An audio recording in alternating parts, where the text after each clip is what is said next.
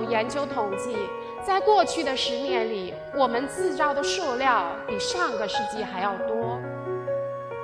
开了菜鸟之后，我就在想，我这个驿站能不能更绿色一点呢？快递驿站每天都产生很多黑色的垃圾袋，我就想着废物利用，将我们的垃圾袋填充进去，就变成了小区孩子喜欢的沙包。我们用泡沫箱来种植这些绿植，准备了七百五十万个土鸡蛋，在驿站做绿色回乡计划。驿站其实也是信息的一个集散中心，驿站也可以是一个解忧的杂货铺。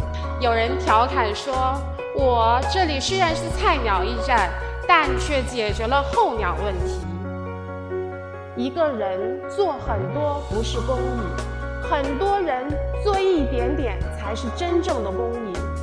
让我们一起把公益进行到底。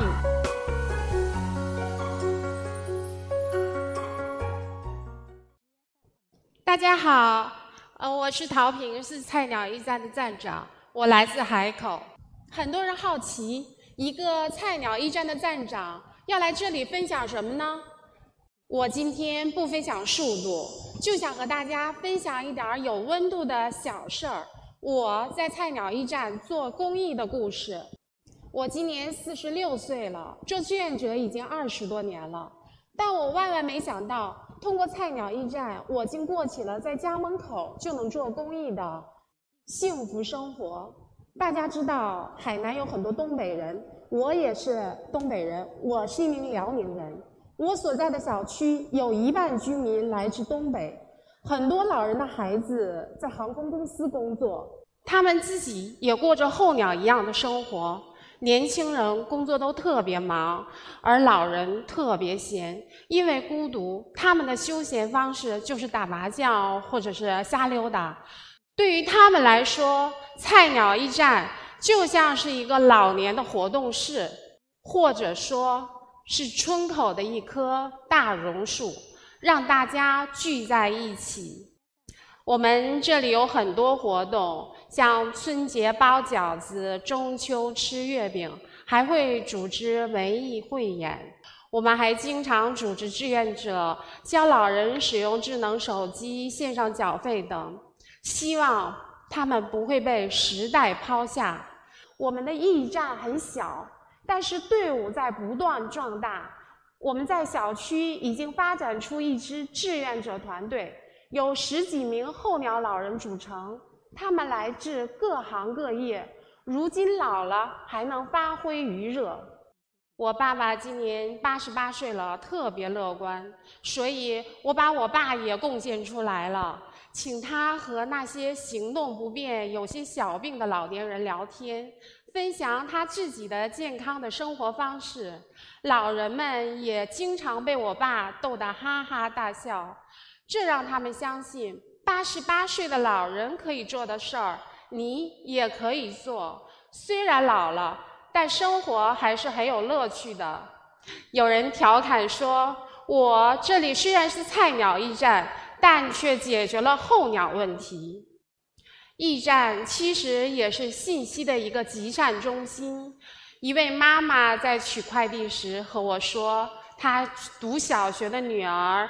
课文背不下来，总是哭，不想去上学。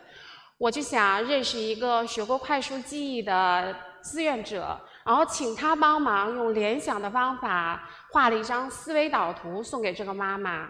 几周之后传来好消息，说小姑娘练习了几次，背诵课文的速度大大提高，每天都高高兴兴地去上学了。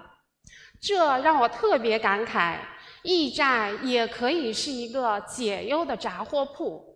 和几十位社区妈妈沟通之后，我们决定开展盲盒行动。所谓的盲盒行动，你可以理解为一系列与孩子有关的社区活动。现在我们每个月都往盲盒行动里增加新的任务包，任务包有很多种，内容与环保、阅读或孩子的安全教育相关。大家肯定会问：你一个菜鸟驿站每天有成百上千个快递，产生那么多的包装垃圾，这不是很矛盾吗？每件商品打包时都要使用纸箱、胶带、塑料包装袋。有研究统计，在过去的十年里，我们制造的塑料比上个世纪还要多。开了菜鸟之后，我就在想，我这个驿站能不能更绿色一点呢？快递驿站每天都产生很多黑色的垃圾袋，我就想着废物利用。刚好我的隔壁邻居是卖窗帘的，店主也是我们驿站的志愿者，他把多余的布料缝在一起。将我们的垃圾袋填充进去，就变成了小区孩子喜欢的沙包。当孩子知道沙包是怎么来的之后，以后可能就少扔一个塑料袋了。我们用泡沫箱来种植这些绿植，当种子发芽后，我们就让居民来领养，还有请他们在泡沫箱上画画，既能废物利用，又能美化环境。今年的双十一，菜鸟准备了七百五十万个土鸡蛋，在驿站做绿色回乡计划。说到这里，我请大家看看这个绿色回收箱，它是我们每个菜鸟驿站的一个标配。箱子中间有一个隔板，其中三分之二部分是回收后的纸箱，另外的三分之一呢装那些回收的包装袋。啊，双十一期间，我们驿站每天有一千多个包裹，能回收一百多个纸箱。这菜鸟驿站以来，经常用会有人问我，呃，工作累不累？我想告诉大家，孩子们路过时会和我说：“阿姨辛苦了。”我忙得没空做饭，会有邻居的大姐给我送来包子、饺子。有时累得打盹儿了，睁开眼睛，却发现。驿站里有等着拿着包裹却不一不出一声的居民，有时包裹标注需要送货上门，当我给收件人打电话时，他却说不用送，不用送，你们太忙了，我下班来取就行。这些关心和温暖，如充电器一般，让我和我的同事每天工作十几个小时。却依然充满动力，充满干劲。我以前在公益组织，里面有上千个年轻人，但大家做公益，有时就是拍个照、签个名，流于形式。但现在我们在社区里做公益，是真正围绕着居民所需开展，这也让我的心里特别踏实。一个人做很多不是公益。很多人做一点点才是真正的公益，让我们一起把公益进行到底。谢谢大家。